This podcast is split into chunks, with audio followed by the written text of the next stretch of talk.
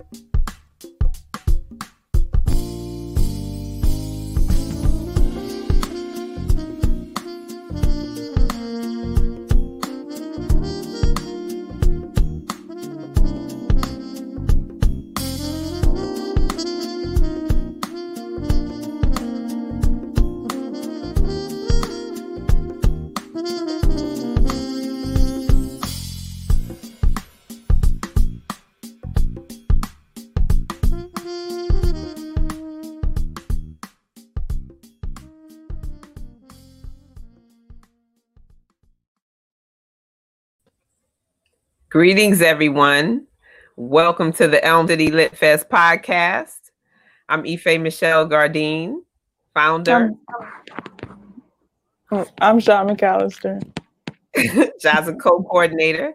Elm City Lit Fest is a celebration of literature, literary arts, and literary artists of the African diaspora. And tonight, tonight we're going to talk about the lit part the liter the literacy part of lit because we also promote literacy. And i am happy to say and i haven't said it enough that i am a proud board member of literacy volunteers of greater new haven. Our guest this evening is ms valerie sanchez william sanchez. Oops Welcome, Valerie. Hello. How are you? And Valerie's going to talk a little talk about her multi projects. Valerie and I met with we were uh, both working at Columbia University years ago, and uh, also at Good Wine in Brooklyn through good friends out there. Yes. Um, I still I got a picture of us with Jacqueline Woodson that night. and Jason Reynolds, yeah, exactly. Yep. Yeah. Very important evening. Yeah. It was. It was. So Valerie, mm-hmm. just give us a little brief history about yourself and then um we get to talking. Sure. Um, I'll keep it as brief as possible, but all anchored in my literacy work. So um right now I am a student doing a doctoral thesis, doing uh, you know, doctoral work in literacy at St. John's University in, Cal- in uh, New York, in Queens, New York. And I come to this program kind of through a bunch of different activities that I came to organically over the course of my career. Um, I started off as a journalist, working journalist, a daily reporter, uh, and moved into marketing communications in a corporate setting. Um, but as time wore on and I grew older, I had my one and only daughter and then my one and only nephew. I started writing children's books. And that ignited a passion in me that I am still enjoying and kind of exploring. Uh, went back to school for it and am now not only a children's author, but also a reading researcher, something I'm really enjoying and happy to share and talk about tonight. Oh, we're so glad to have you with us. We are. Thank you for thank you for coming out, Ms. Valerie, and spending time with us this evening and fellowshipping. Now, I wanted to ask you about um, you being a principal investigator, but a reading researcher is just as exciting. So, can you tell me a little bit about both and give us some context to what that means? Sure, sure, sure. So, as a reading researcher, um, I am someone who investigates uh, trends, uh, phenomenon uh, issues, new and uh, kind of emergent in the world of literacy. And my particular area specialization, uh, the the philosoph- philosophical kind of framework from which I look at my work is largely related to culturally relevant pedagogy. So that means I'm looking at um, story, how it relates to the emergence of self, how we learn and define ourselves through uh, information we gain from what we read and how we see ourselves reflected in the works that we read and choose to read and are exposed to through education. Now, as a principal investigator, I am now currently involved in a project that's looking at reading and how reading builds empathy. So, my research and investigation is looking at um, trends that are emerging with kids and talking with kids about what they're coming away with from their readings and what they're learning. And the fun part about my work uh, is I get to talk to kids. I get to talk to kids about what they what they learn, what they understand, and what resonates with them in their reading. And it's been, I can tell you, it's it's quite an, a, remarkable journey I'm on right now. Um, hearing what kids say versus what parents say, it's really eye opening. Really eye opening, particularly now. Particularly now.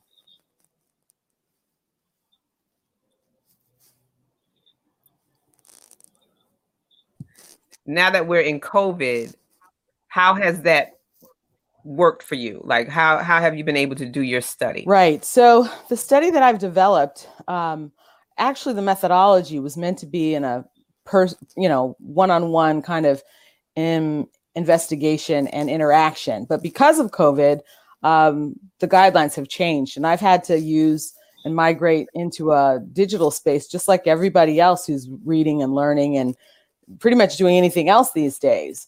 And as a result, um, it's a different experience. Um, I am finding though that I'm getting um, the same type of candid responses that I, I would get otherwise, uh, and that's that's I'm very thankful of that because that's really what my study is about is getting you know firsthand feedback from uh, the folks with whom I'm in conversation. What are the children saying? What are they saying that they're walking away with? What's what's sticking to them? Well, it, varies, and I, I, I don't really want to draw any conclusions just yet because I'm still in the process of data collection. Um, but it is interesting. It is interesting to hear, uh, and without giving away too many of the questions, because I don't, you know, uh, like I said, I am still in the process of data collection. But um, the goal really is to get kids um, unfiltered response to what they've read and to find out if they feel through the reading that they've done if it's uh, helping them to to be able to see different perspectives. And that's that's really the the notion of empathy or the idea of empathy that i'm exploring. Um, you know in academia we call it the construct.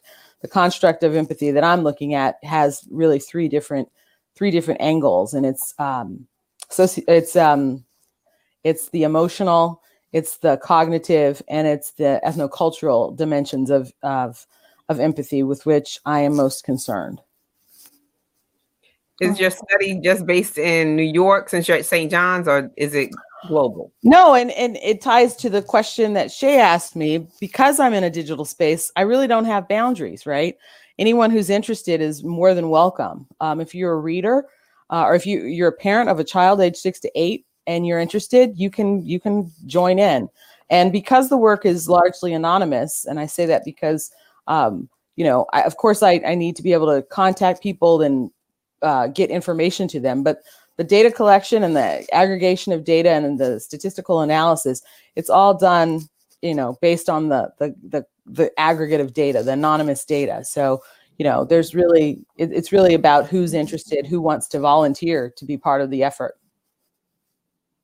How does empathy connect with reading and literacy? Why is it important that our youth and young oh, people so glad you asked that gain these skills yeah um empathy it's strange because you know these days um we're talking we're hearing empathy uh, people are talking about empathy in so many different uh environments right in the political uh debates you're hearing people talk about empathy I think about a month ago, there was a big spread on empathy in the New York Times and how can we learn it? Um, you're hearing about empathy just in terms of civil discourse and our, our ability to have um, intelligent and insightful and respectful conversation and dialogue with other citizens. And empathy is all part of that. Our ability, empathy is really our ability to uh, take the perspective of someone else, right? Um, be it um, to understand that their perspective is different, but to be respectful of it. Um, or if it's just having the capacity to understand that someone might actually see something differently than you do. Empathy is what enables us to do a lot of that. It kind of gives you that platform to step outside yourself. Exactly. And that's how it plays out in education. Think about the books that you've read as a kid and all that you've learned the the places you've gone, the places you've explored, the people you've met through the pages of a book. empathy is part of what enables us to gain those insights, to be able to take the perspective of someone else, to step out, step outside ourselves, and to learn from those experiences. And once once a student has grasped empathy, what what next door does that open for them? So it plays out actually um, in our schooling, right? In uh, Common Core here in the state of New York, um, the standards include uh, being able to read uh, a passage and write an you know write some type of uh, text, right? And those two those two processes are core and central to literacy being able to read and write. So the ability to read about something, the ability to take the perspective and learning from what you've read, and then to see it through another's eyes and then translate it into something you can speak about. That's the whole process. That's all that we're looking for. And so um, it's critical to our learning. It's critical to the, you know, the pedagogy of learning uh, through reading text and then being able to express ourselves, our thoughts as relates to what we've learned. No. I keep I keep muting myself because I got I got emotions. I be like, mm, mm. so um have have um you been able to work with like uh, educational programs like teacher training programs or education systems with um, with this study or with the learning? That's uh, ultimately that's the goal. Right now, uh, I'm piloting this study. I'm piloting this instrument, as we say in academia. Um, it's a quantitative research design, and so once I come away with my findings, uh, hopefully I'll be able to take it to the next level, take it to the next step, and prove that it's an uh, you know an, an, effective and efficacious, as they say, instrument that can then be used by different educators, different different you know entities and organizations that have an interest in this this area of of, of learning. Now, Ms. Valerie, your your research encompasses multimodal learning, access, equity, inclusion for emergent readers of color, and culturally relevant content. I'm going I want to get into separately the, right. I want to get into separately the importance of culturally relevant context. Okay. And how that Okay, wait. Did I go mute or did you? Yeah, we can hear you. I can't hear Shay. Uh-oh. No, we can't hear you, Shay.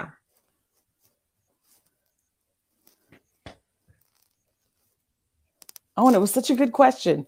Can you hear me now? Back. Yes, there you are. It's five below headphones. product shot, product placement. Uh oh, watch out. So I'll um, I'll restate the question. So okay. your um your PhD research currently encompasses multimodal learning, mm-hmm. access, mm-hmm. equity, inclusion mm-hmm. for emergent leaders, and culturally relevant content. I want to get mm-hmm. into the culturally relevant content kind of separately because I feel like people don't speak about relevant yeah. content and culturally content. Okay. But how do these factors tie into literacy? Where does the interconnectedness happen? Okay, and let's let's let's break this down. Let's chunk this out, as they say. The first concept you mentioned was which multimodal learning. Okay, so multimodal learning uh, relates to text text that is multimodal. So that would be text that has both pictures and words, right? So for kids in the age group I'm looking at, typically books include pictures. There might be picture books or they might be graphic books, but they have an interplay of messaging that is gleaned or that is gained from not just the text but also the image.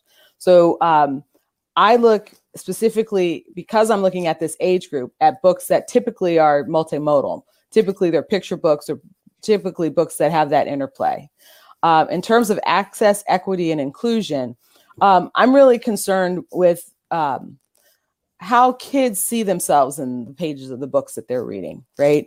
Not only how they get them, but how the, they have access to the stories, the narratives, and the textual messaging that's in, included in books. So that's the access.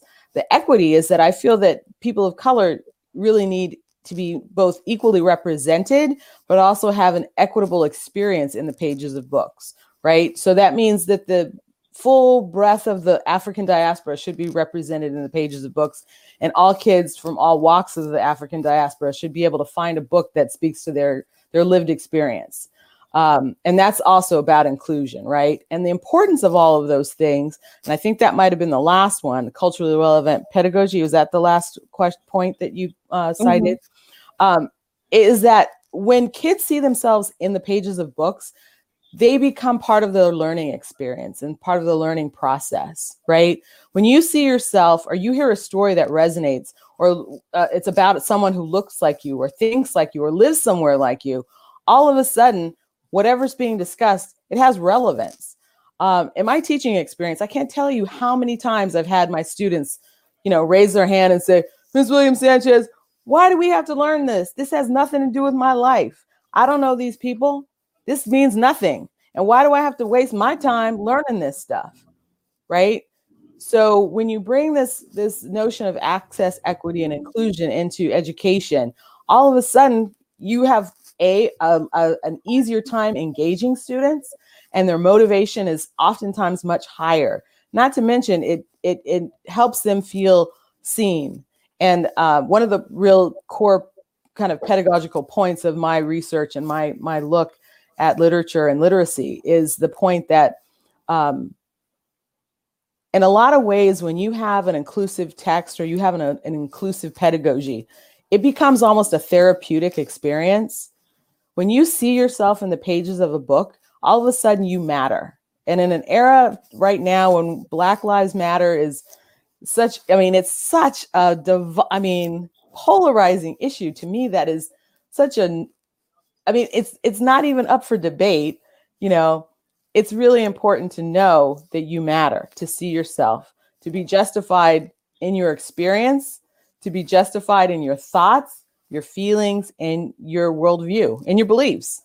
And that's that's really kind of in a nutshell what a lot of my research looks at, um, seeks to find grounding, and really seeks to explore in ways to make that a reality for more more students.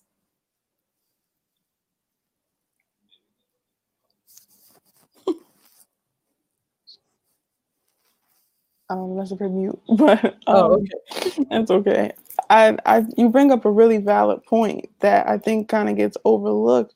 In school folks kids who would be like why is this relevant to me? they would they would get the answer well it's going to help you later in life. It's going to make sense later on but that's not helpful if you continuously go through schooling and none of this has anything to do with you. Anybody that looks like you isn't relevant to your situation any situation that you know around you and I would see motivation just diminish. Folks would be like, "This has nothing to do with me. I'm not checked." They they check out instantly. Right. But I feel like we are always called to check in to someone else's culture when no one has to check into ours. That we have to now push and put our works and our lives and ourselves into literature and have it be, you know, spread abundantly so that we ourselves as black people can feel a part of it and feel seen. But i think it's also important for those who aren't black to get these experiences to have some sort of context of our lives. Like i'm learning through my friends that they have no idea what's going on in our lives. Like yeah. And i have no idea what's going on in their lives. And they yeah. we've kind of reduced it to an algorithm that our algorithms on the internet are different but i don't think that takes away from we could maybe we could have been more empathetic to each other very much more early on if we would have been exposed to each other. Yeah. You I mean you've touched on so many really important points. Um, the first thing that well, two things that come to mind, but in my own personal history and uh, kind of experience, what you brought to mind was the experience I had when I was in high school and I brought an Essence magazine to my high school class.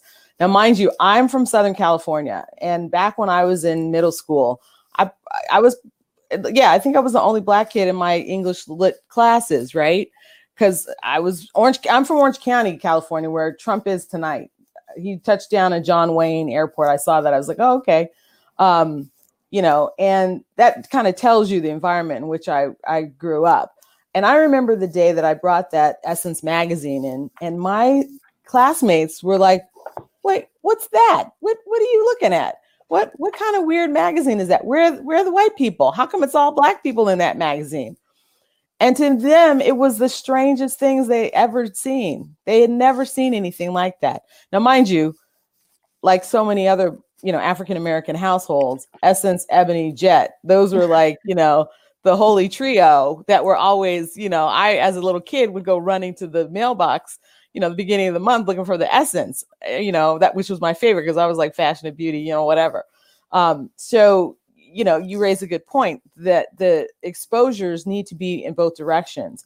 And, you know, as someone who is a, a, a, who is a budding scholar, an emergent scholar in literacy, I do believe in wide reading. I do believe there's really value in most, not most everything, but min, much of what people read, you know, and it's, it doesn't need to be only one type of reading. But I think the exposures and the access and equity of representation are so skewed, and this bears out in um, you know in data. Um, I think uh, we need diverse books. Big shout out! They um, published the graphic that shows um, the I think it's the Madison, Wisconsin uh, cooperative of children's lit, and they show they do a breakout each year of how many of the new commercial titles um, what the what the content is. So there's percentage breakouts in terms of what they call general market content um, or characters that are you know white. Then they have a breakout for characters that are animal or fantasy. And then they have a chunk that's broken out for uh, you know black and people of color. Now altogether that's your 100% but siloed out and when you look at each of the black and people of color category the breakouts by culture are very minimal and don't begin to compare it to the big general market chunk. And often, and I think this year, um, the Black and people of color chunk, um, as it has been in years past, is less than the chunk for animal and fantasy characters. So, you know, that speaks to the, the notion and the need for greater representation for Black and people of color in content overall. Um, to me, I think, you know, especially for kids at this age group, which increasingly data is showing that you know kids are seeing difference they're identifying difference at earlier ages than uh, earlier uh, understood. I think five is now the age. So it means that there's an opportunity now to start teaching kids about equity teaching kids and exposing them to other cultures so they have an appreciation and can begin to develop the tools and the capacity for uh, being empathetic individuals not only readers earlier on in, in their lives Now, do you feel like I feel like sometimes it's written off that kids can't handle this. Now, can you make it clear for us and those watching what are children ready for this? Can they handle it? What What do you mean by this? do you uh, do you mean are they are, are they are kids ready to handle seeing the people that they might run into in the in the supermarket on the pages of their book?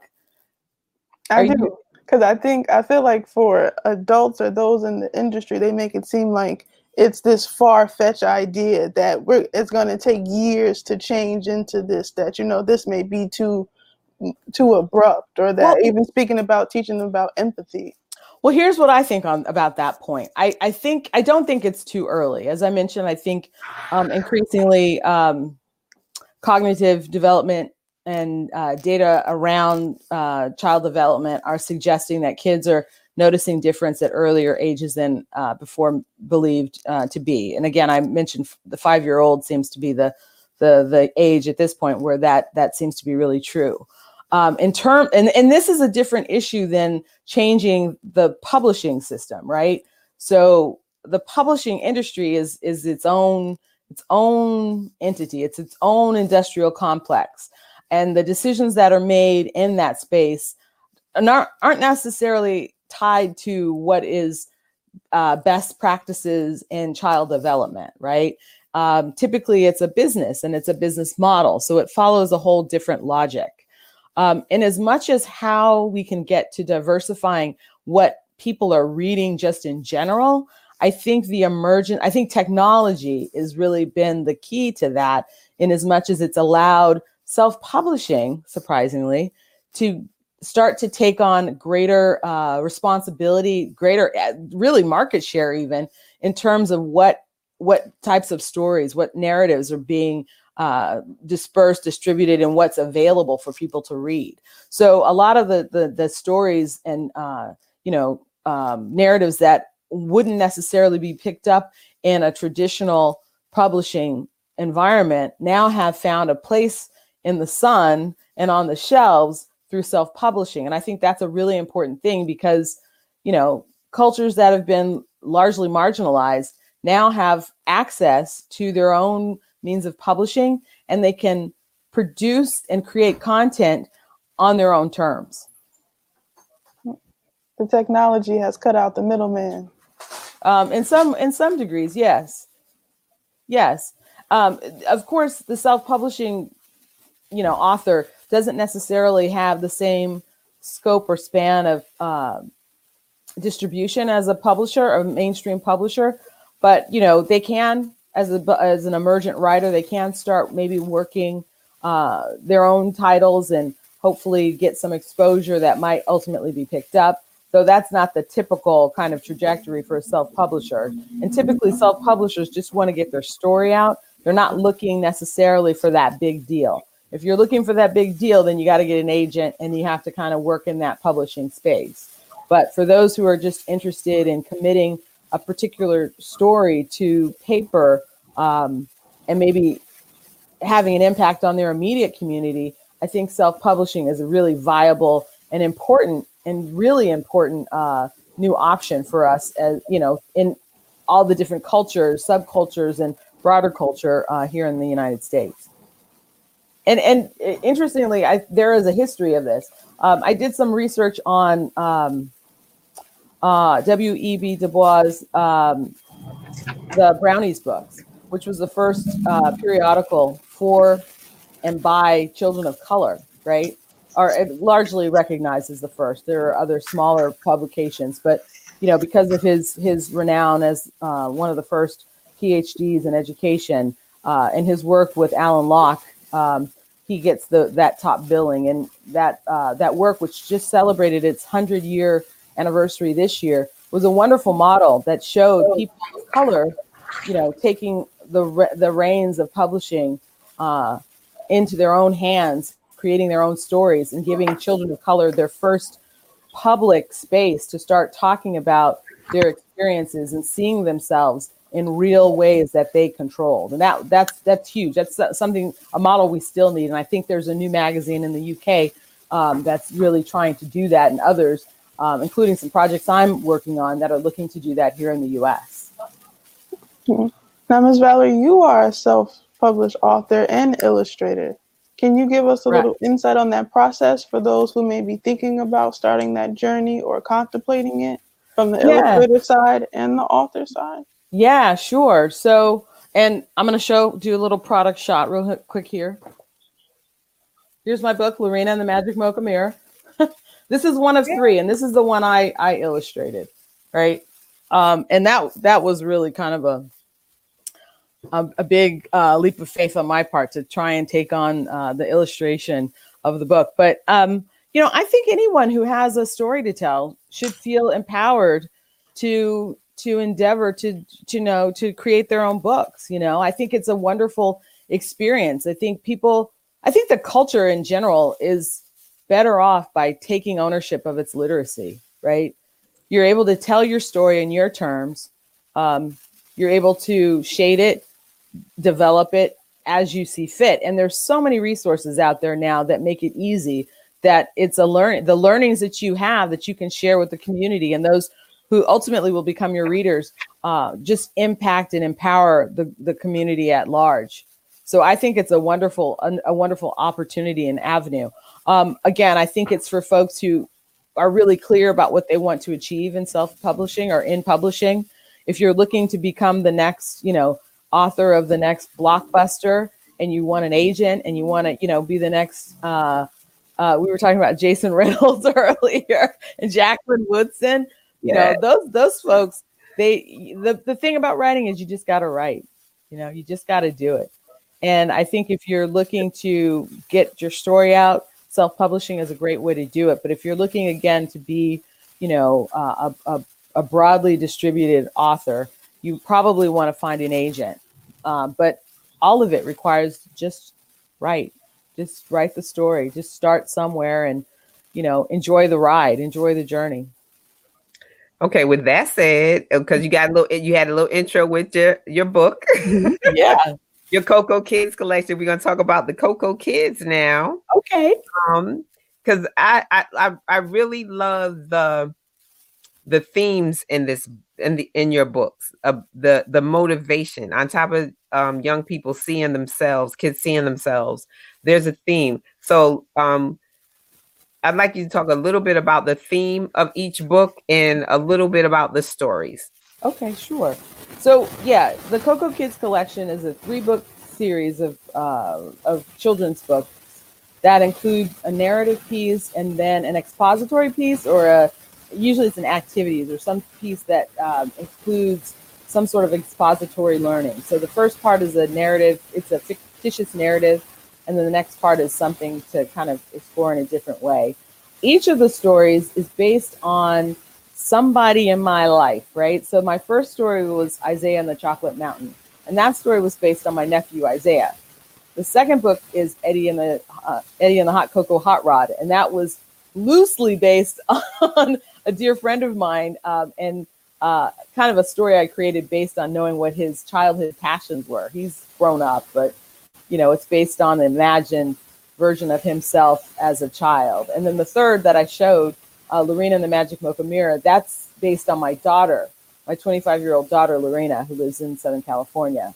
Now, each of the stories, and let me start with the first. The first, which started it all, was a story that I told my nephew one day when I was babysitting him. And without giving away too much of it, um, it's loosely about a little boy who doesn't like chocolate, believe it or not. And that's what he gets for his birthday.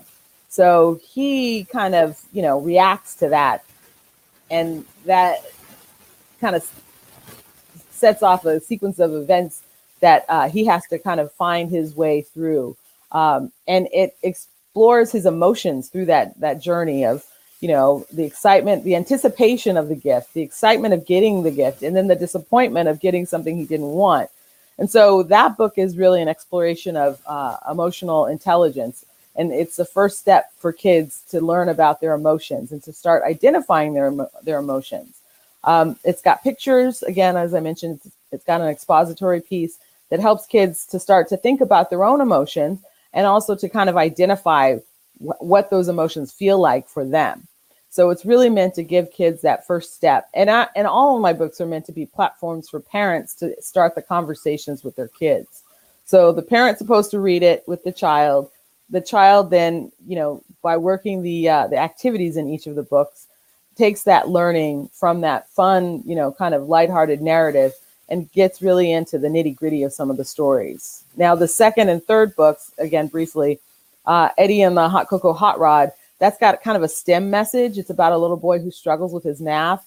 And it's not until um, a, one of his teachers, a, a, math teacher, who he has a shared passion for cars, that's the hot cocoa hot rod, um, that he's able to kind of make the grade, if you will. And ultimately, he uh, is successful in turning things around and uh, getting onto the uh, the um, what did I call it the the uh, racer roundup. So he gets to get into a, a, race car club that the kids are doing the uh, radio controlled cars. Now this this this character's uh, idol is Lewis Hamilton. So if you're an F1 racing fan, you know Lewis Hamilton is multiracial, and he's also the reigning F1 champion, um, who I think is, if not one win shy of the all-time record of being the winningest F1, uh, you know, Formula One racer, uh, if not being tied for it today. So he's a tremendous, a tremendous uh, role model, if you will, uh, and someone that the kids can read about and learn about in the expository sections of the book. Now, I also included a little bit, a little nod to um, uh, Bubba Wallace, who is the NASCAR, uh, you know, racing guy. Yeah, that's made headlines recently. Uh, and I did this. I mean, this book was written like what at this point five years ago. So I just was researching, you know, history about uh, auto sports and black people, not just black men, because Tia Norfleet, who is an African American young woman, she's also we also give a nod to Tia because you know she's doing her thing as well, and that's something not everyone knows.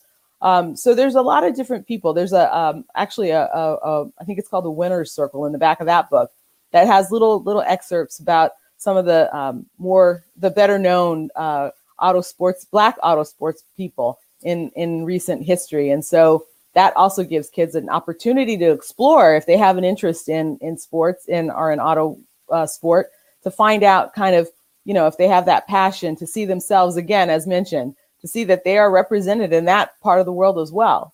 And then finally, my book, Lorena and the Magic Mocha Mirror, that's a, a book about body image. And that story is um, really about a little girl who's teased because she basically has a larger bo- a larger frame than the kids she's hanging out with at the beach. And as an African American woman, that's a common yeah, exactly.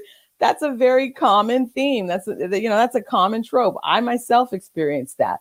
And I think so many Black women have had to have the, you know, they talk about those talks. That's one of those talks, you know, honey, you are beautiful and you're not going to be a size two necessarily. And you're not fat when they tell you you're fat. You're just bigger than that. You're you just got a bigger build. So Lorena and the Magic Mo- uh, Magic Mocha Mirror tells the story of a little girl who's teased um, and uh, body shamed by beach bullies, but she ultimately um, she has a, a fantastic and a fantasy experience experience with three mermaids of different body shapes, and they share that they too have those same you know body insecurities. Uh, and in their telling of their stories, she's informed and she learns to love herself and that everybody is beautiful. So that that uh, expository uh, part is a paper doll section that has the the shapes of the three uh, body types: the meso, the ectomorph, mesomorph, and which one did I leave out? Ect- meso, endomorph. So it has the three body shapes um, and uh, different outfits, so the girls can kind of get a sense of what what that body shape means and how how to start thinking about how you dress for your body shape, right? And the the other piece that's expository in that piece that I really was I really had fun with was looking at celebrities and identifying who had what type of body, right? So from your Misty Copelands to your Beyoncé's to your Serena Williams, you're seeing all these beautiful, powerful black women who are doing amazing things with their bodies and their minds, right? But that look different across the board.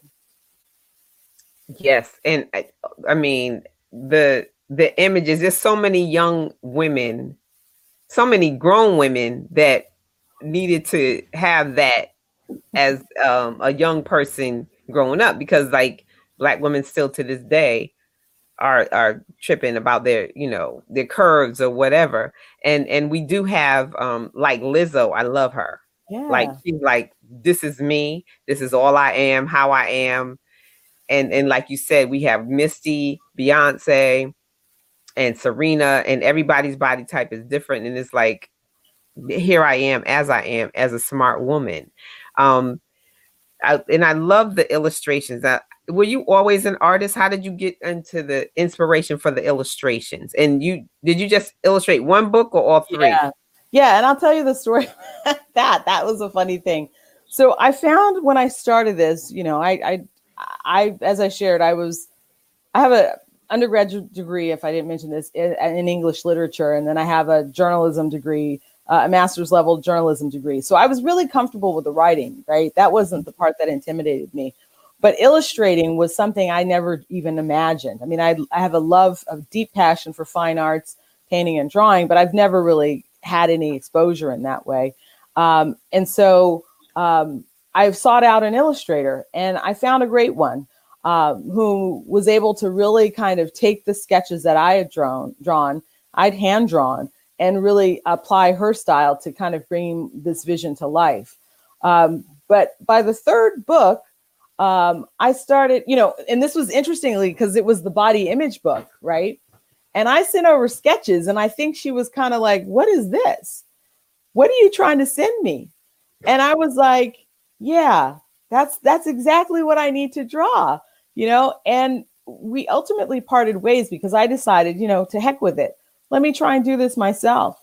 So I enrolled in my local art school, Rockland uh, Center for the Arts, and with the help of an amazing art instructor, I basically redid all the sketches in my own, uh, you know, my own quirky style to do the illustrations on the third book. And I was really pleased with the results. Um, let me see if I can't show you this one uh, image that I speak of in particular, because I think, and I don't know if you'll be able to see it, but I think it's this one. It's called the Boardwalk. And if you can see this, this is the picture that I really enjoyed. And this is the one that made the difference because you see how I was able to kind of show the the wide hips of the woman and the the mom who's got a little bit more, you know, she's she's she's cuddly, you know, she's she's got a little bit more meat on her bones.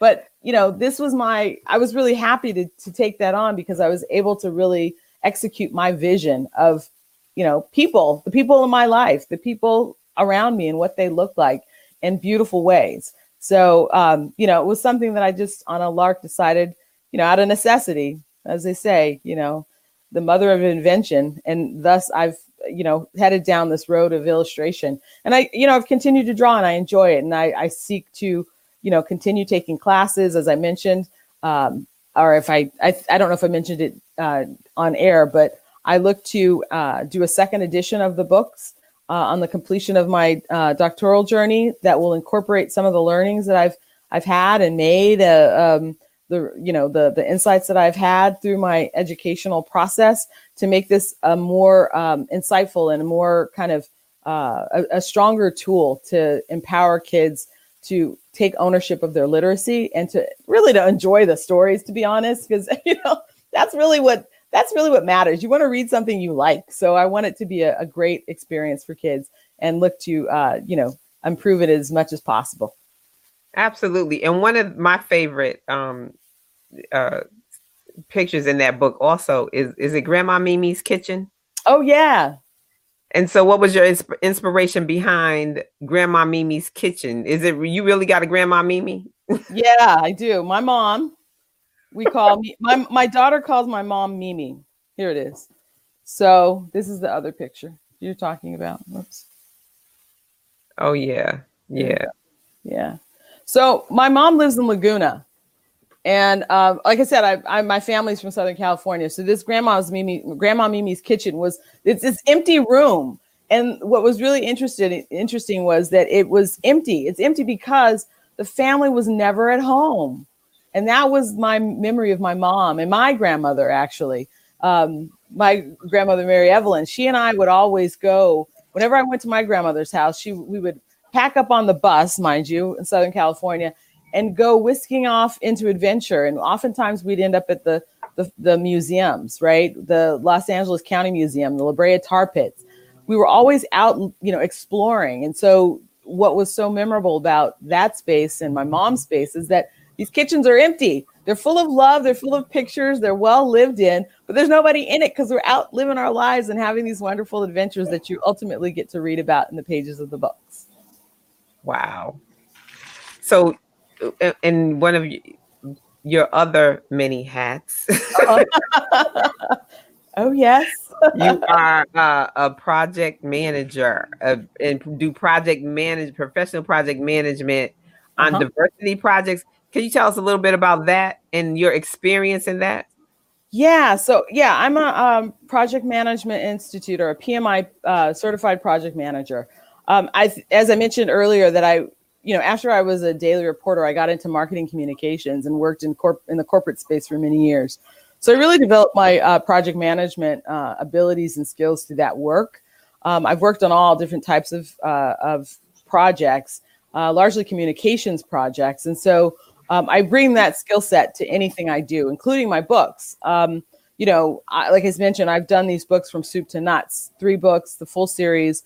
I've marketed them. I've just done the distribution, um, and that's been in a lot of the local mom and pop uh, bookstores and through uh, Barnes and Noble and Amazon. Um, I've applied those learnings in the, in those ways, and now I'm using my project management skills with my PhD program. So, um, project management is a, a it's just the ability to understand pretty much. You know, we call it the three the three uh, points of the pyramid, right? Scope, time, cost to get really technical but understanding how to manage projects, understanding the stakeholders, and kind of all the facets of a pro- of a program or a project.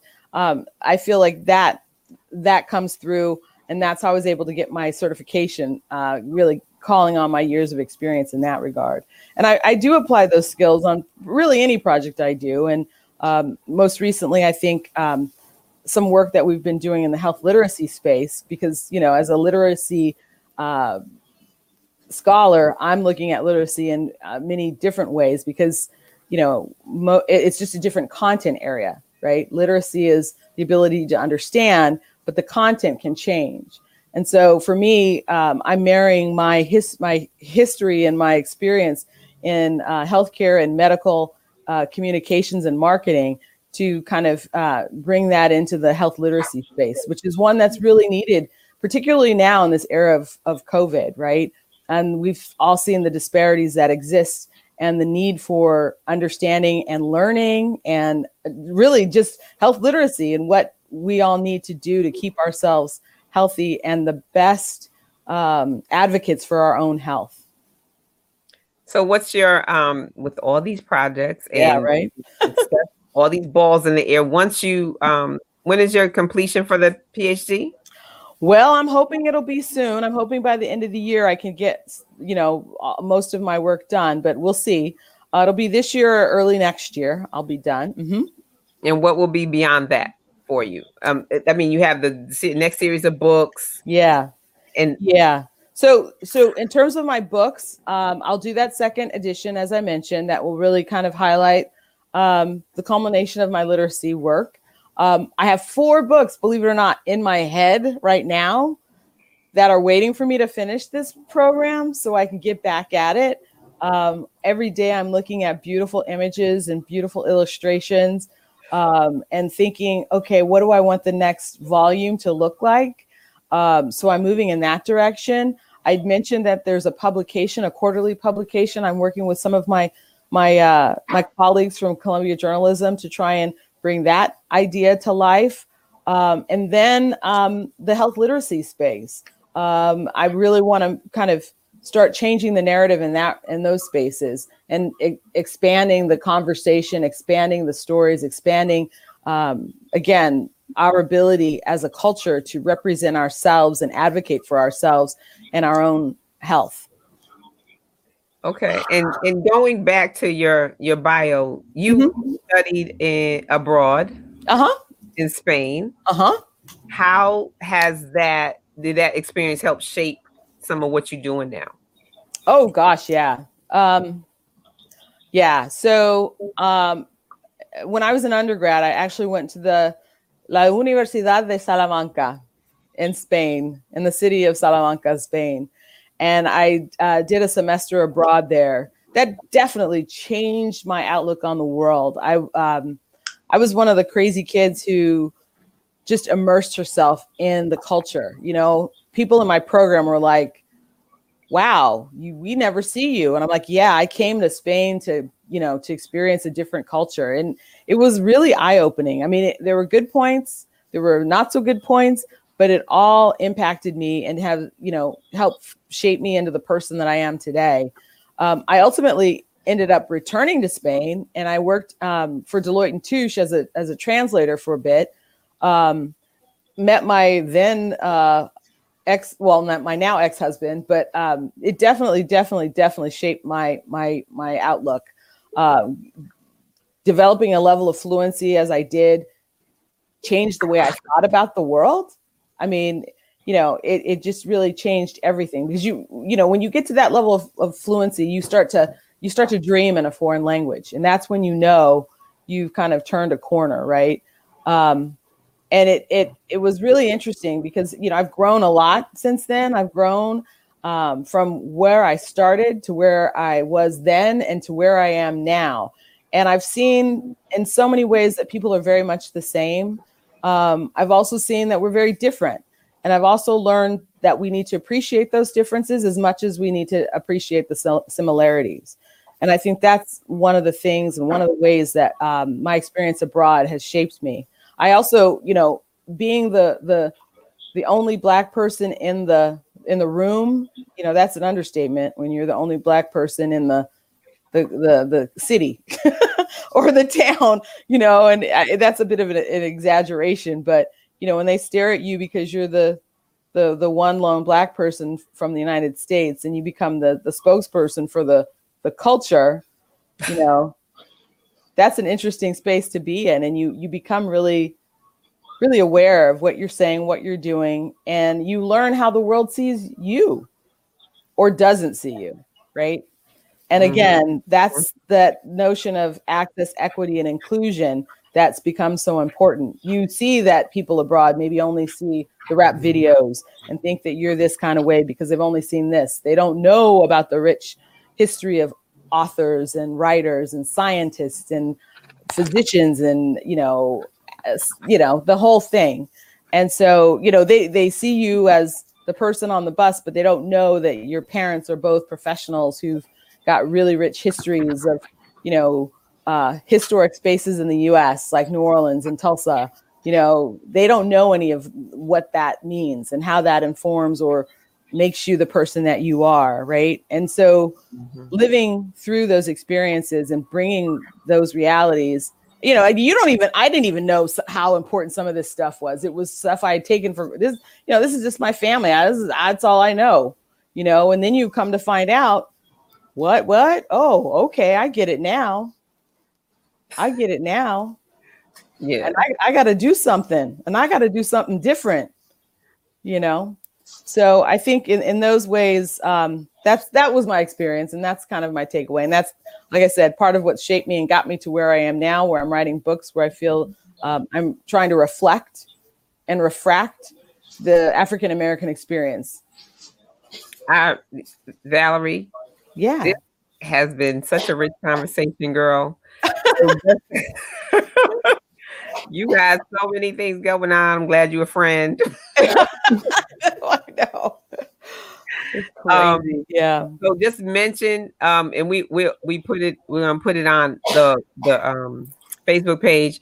But tell us your websites, and because you got Cocoa Kids, you got that uh, Valerie uh, yeah, yeah, yeah, yeah, yeah. So I've got my my my portfolio page is all my stuff. That's my PMP, my storytelling, my research. That's vwilliamsanchez.org. Um, but my books are at cocokidscollectionbooks.com. And my research is Reading Builds readingbuildsempathy.info. So the three, those are the three that anybody needs to know. And you can actually get to everything from vwilliamsanchez.org. Okay. And you, your, your books are available on Amazon?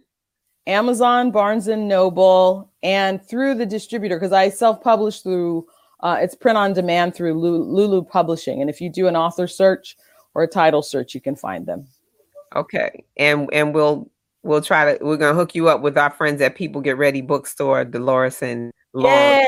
Yay! So we can have some books up here in New Haven. Awesome. And I just I want to thank you. We really appreciate this um oh, sure. conversation. I mean, take I'll be like keeping up with you on LinkedIn and social media and stuff. like, up, up, up. She ain't in Columbia no more. yeah. Yeah, no, don't don't even try it. You're keeping up with me. I'm trying to keep up with you. and I thank you for inviting me to, to talk and spend this time with you. I mean, it's tremendous. And I love all the work that you're doing in all the different spaces. You're really making a difference. Oh, and that's I, important. I appreciate it, Charmaine and Emily. Emily is our our other team member. Um, Charmaine and Emily, uh, we're, I'm so blessed to have them. We try. We are working to help to keep Elm City Lit Fest lit all year I round. I love it. I love it. hey, anything, anything I can do. I, I did share this with um, on my personal networks, and I'll I'll you know post it again uh, for those in my my school because you know the literacy department. I'm sure there are others who are interesting, and there's others who are interesting that I would love to kind of you know keep in the loop in the conversation because it's it's a great cohort that's doing wonderful things. So yeah, for sure.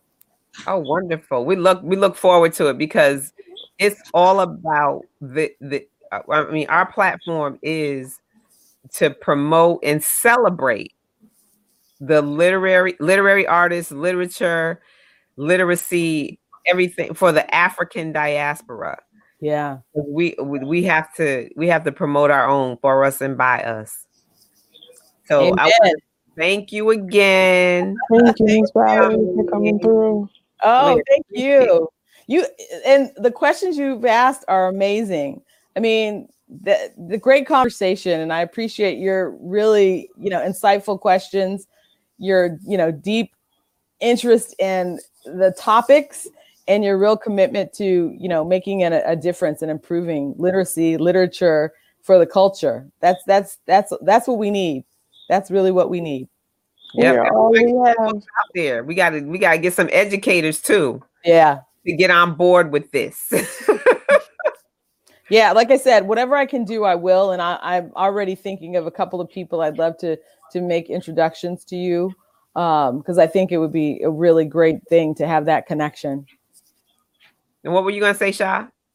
Oh, I was just saying, we are all we have. We are responsible for our culture, our people, what we're learning, what our kids are taking in. It's it's up to us at this point. It's always been up to us, but I think now folks are grasping and understanding that we, no one is going to feed us and nurture us in the way that we need to. There, you just said it in the way that we need to hear it and see it and be about it. Yeah. Absolutely. So I want to thank everybody who is on Facebook Live and YouTube who has joined us. We have uh, Valerie's uh, information is in our on our page, and we thank you all for joining us tonight. It's another lit Elm City Lit Fest podcast. We will see you in two weeks. Blessings, everybody. Stay safe and well.